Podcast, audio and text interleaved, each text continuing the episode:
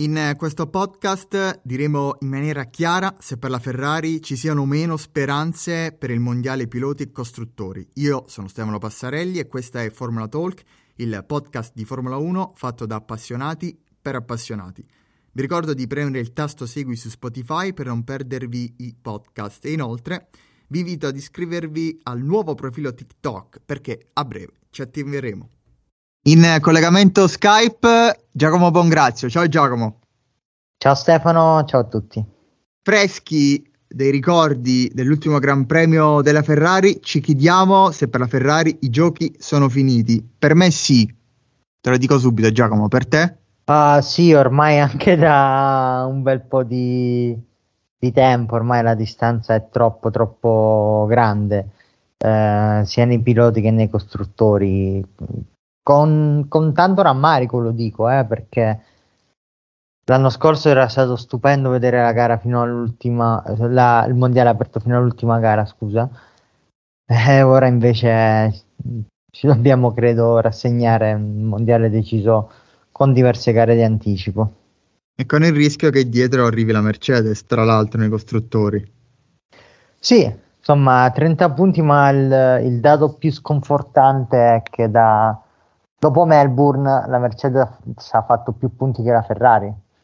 Eh, sono stati mister uh, consistenza uh, Mercedes, sì, Russell, però ultimamente anche Hamilton inanellando, inanellando qualche podio. Andiamo, cerchiamo di individuare Giacomo un po' i protagonisti di questa avventura 2022 Ferrari con Binotto. Binotto ha cercato di dare una spiegazione eh, alle catastrofi strategiche, eh, alle catastrofi di affidabilità, chiaramente parliamo sempre in ambito sportivo. È un compito che io capisco che non è facile, perché è facile apparire eh, quando si vince, ma non è per niente facile apparire invece quando si perde. E quindi da questo punto di vista un po' lo compatisco, eh, anche in barba a chi po' troppo spesso è un professorone no? delle strategie, eccetera. Ma detto ciò, Giacomo, Binotto, secondo te rischia il posto giunto a questo punto? Ah, eh, considerando un po' la cultura italiana in generale, di voler sempre trovare un capro espiatorio, direi di sì. Uh, io insomma odio fare paragoni con altri sport, ma una persona che ammiro molto è Jürgen Klopp, no? l'allenatore del Liverpool, che per molti anni è stato definito un perdente. E... Insomma, era arrivato a due finali di Champions, Borussia e Liverpool le ha perse, però poi l'ha vinta. E io tante volte mi sono chiesto quante volte eh, Klopp non avrebbe vinto nulla se fosse stato in Italia, perché l'avrebbero mandato via chissà, magari alla prima finale persa, no? Figurarsi la seconda. Quindi un po' le, in Italia c'è questa tendenza, non funziona, basta, eh, mandiamo via le persone. Quindi purtroppo per Binotto io vedo, vedo veramente, la vedo veramente dura, eh, insomma una, una riconferma dopo quest'anno, non che sia tutta colpa sua. Eh, esatto, altro, esatto. Eh? Però è, chi- è, chiaro che insomma il team principal è un po' quello che raccoglie eh, tutte queste responsabilità. È colui che insomma aggrega no? tutte sì, le, le come... componenti di un team. È come l'allenatore nel eh. calcio, effettivamente, sì. È... Insomma, il fatto di aver cambiato un arriva bene che, insomma, onestamente non credo avesse tutte queste responsabilità negli insuccessi lo vedo un po' così. Poi vabbè, arriva bene, diciamo, ha seguito un altro tipo di carriera, però sinceramente... Arriva bene, forse ha pagato un po' i modi, però come dici tu, sono d'accordo, insomma, diciamo che non aveva eh, una, una, Ferrari così competitiva, ecco. Cioè, onestamente, no. negli ultimi anni, diciamo, dei, dei post successi Ferrari, io non ricordo una Ferrari così competitiva, parlo in termini di prestazioni, perché questa è una Ferrari che molte volte, anche quando non ha vinto, è stata superiore a livello di prestazioni ed è un dato oggettivo inconfutabile che insomma non si può sì. assolutamente sindacare. Sì, arriva bene, ovviamente ha avuto le sue occasioni nel uh, eh, 2017-18, a momenti ha avuto la macchina più forte, poi insomma sono state varie cose, errori, problemi, uh, però così forte, così superiore, veramente una, una, superiorità in pista come dici tu che non è stata capitalizzata è, è quello che fa più male, no? Uh, in generale avere un, una vettura così buona e per una svariata serie di motivi non riuscire veramente a, a capitalizzare. Però arriva bene una cosa veramente faceva, eh, anche lui è arrivato nel 2015 quando in piena epoca Mercedes, eppure lui riusciva veramente a dare quell'impressione di essere, almeno a me, veramente un, un condottiero, uno che veramente dice no, ce la metteremo tutta, venderemo cara la pelle, eccetera. Metteva eccetera. anche passione. Esatto, Alme- almeno esternalizzava passione, forse Binotto Esatto, esatto. Non lo sappiamo, Binotto però... caratterialmente, ok, è un'altra persona, però sì, non, come dici tu, non mostrava questa gran passione che mostrava Arriva Bene. Senti, io ora ti leggo due dichiarazioni testuali dei due piloti Ferrari. E poi ti porgo una domanda alla fine della lettura di queste dichiarazioni. Eh, sono dichiarazioni rilasciate dopo il Gran Premio d'Ungheria, ricordiamo Sainz quarto, Leclerc sesto, eh, Leclerc a un certo punto la gara era primo, Sainz eh, era terzo, diciamo pure che la Ferrari per come stavano andando le cose soffriva molto la temperatura bassa del circuito non avrebbe vinto però insomma non avrebbe sicuramente collezionato un quarto e un sesto posto anzi sicuramente sarebbe piazzato, si piazzava in posizioni migliori.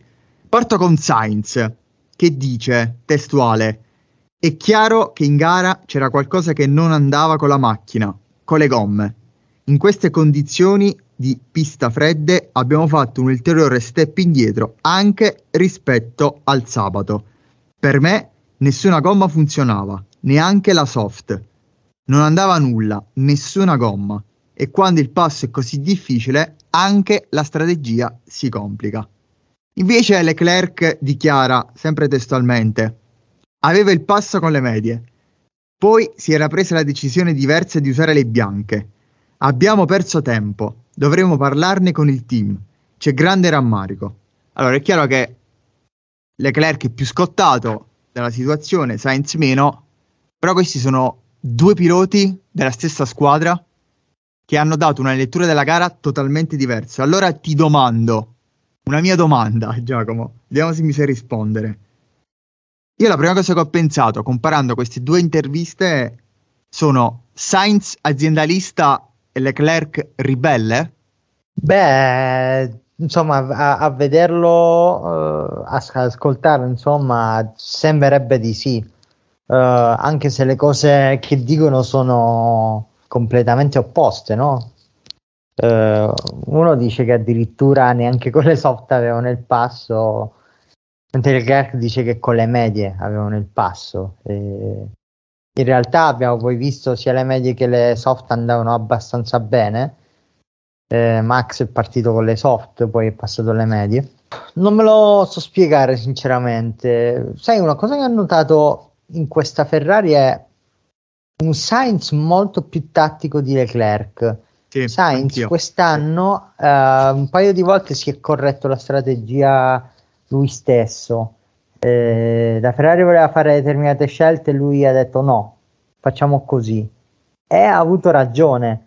Mentre Leclerc si è fatto un po' troppo gestire dalla, dalla squadra, oppure non si è riuscito a imporre, diciamo, quando era il momento al di là di questa, di questa affermazione, diciamo che veramente Le- Leclerc sarà per quello che è successo a Monaco, sarà per quello che è successo a Silverstone, sarà per quello che è successo a Budapest, ma veramente sembra essere veramente arrabbiato con la squadra. E, so- e soprattutto abbiamo visto un Leclerc più lo abbiamo ascoltato, sentito con i, ah, vabbè, con i team radio molto più, diciamo, eh, un, un, reazioni istintive, no? le urla a Monaco, le urla in Francia. Diciamo di sì, un Sainz più aziendalista, Leclerc forse ribelle no, ma più impulsivo, ecco, se sei d'accordo. Esatto, sì, sì, per, sì. Per chiosare questo, questo segmento.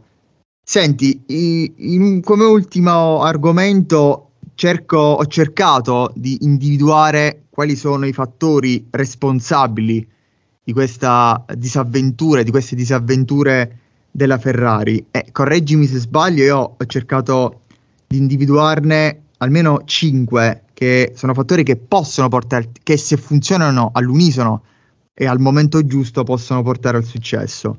Ho individuato l'affidabilità, il progetto tecnico, inteso come aerodinamica, eh, velocità della macchina sul giro secco e quant'altro, i piloti, il muretto, inteso come strategia, e il box per i pit stop, perché secondo me i pit stop all'interno di una gara, nell'economia di una gara, sono fondamentali.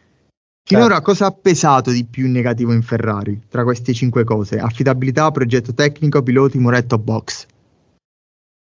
Oh, una bella domanda. Alla fine tutti gli insuccessi sono stati, non dico quasi equamente ripartiti, ma ma quasi, perché comunque in Spagna eh, Leclerc dominava e poi eh, ha, rotto, ha, rotto, la macchina.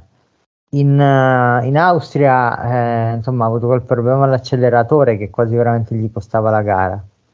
Però a Imola è andato lui in testa coda, a, a Porrica è andato lui fuori pista, insomma. per non parlare delle strategie, insomma, del muretto in questo caso, come lo chiami tu eh, strategie errate come, come questa qui, eh, strategia discutibile a Silverstone, no? quella di favorire spudoratamente Sainz. Quindi come vediamo un po' tutti sono stati eh, elementi che hanno contribuito all'insuccesso. Eh, e questo è il problema, no? secondo me quando sono così tanti elementi è veramente più difficile risolvere, no? Perché se fosse uno solo, uno dice ok, oh, risolviamo questo, siamo a posto. Invece è più difficile quando sono così tante cose da, da sistemare. Cose che nelle prime tre gare sono andate meravigliosamente. Eh, alla fine, ripeto, doppietta in Bahrain, vittoria a Melbourne, eh, insomma a Jeddah secondo per mezzo secondo, ecco. No, per dire la mia, che secondo me tra questi cinque fattori quello che pesa di più, secondo me è un 50% è l'affidabilità, perché è l'unico fattore, forse insieme al pilota, che ti porta zero punti in cascina alla fine di un Gran Premio. Eh, queste sono, sono, delle idee, quello che per ora ha, pesato di più in Ferrari. Senti Giacomo, siamo in chiusura, mancano nove gare al termine della stagione, ci siamo detti che per la Ferrari non c'è più speranza, però diciamo pure che la speranza è l'ultimo a morire. L'aritmetica non, assolutamente non nega ogni sogno mondiale o costruttori o piloti per la Ferrari, ma è utopia? Guarda, cioè che uh, deve fare la Ferrari? Deve, deve vincerle tutte. deve, okay. No, no, perfetto, perfetto. Guarda, no, vai, vai, vai. no, ma forse non, non, basterebbe neanche perché sono nove gare e se anche le vincessero tutte non so se sarebbero sufficienti, possiamo fare un conto. Sì, eh, se le vincessero tutte però Max arrivasse secondo in tutte sarebbero 63 punti recuperati eh, Leclerc ha 80 punti di meno, quindi neanche questo basta, ci vuole veramente la, la sfortuna Red Bull in affidabilità, insomma, incidenti, quello che è. Uh, volevo solo fare una piccola osservazione statistica, sai che vai, vai, vai. appassionato. L'ultima volta che la vettura che ha ottenuto più pole di tutti non ha vinto nulla era il 1995, tu caro Stefano avevi un anno, eh. uh, la Williams fece 12 pole su 16 e non vinse né i piloti né il costruttore che andarono alla Benetton Renault di un certo Michael Schumacher. E ora la Ferrari è a 3 pole dall'essere irraggiungibile, vuol dire che appunto la Red Bull non potrà superarla come numero di pole però se appunto a fine anno dovesse avere più pole di tutti e non vincere né uno né l'altro dei due campionati, insomma, eh, entrerebbe tra virgolette nella storia per questo piccolo fatto che poi appunto si, si ripete dopo ben 27 anni. Va bene Giacomo, siamo, siamo in chiusura, grazie per la tua partecipazione. Io vi ricordo di seguirci su Spotify, sulle principali piattaforme di podcast. Un ringraziamento speciale ancora a Giacomo e un saluto da Stefano Passarelli e Giacomo Bongrazio. Ciao! Ciao!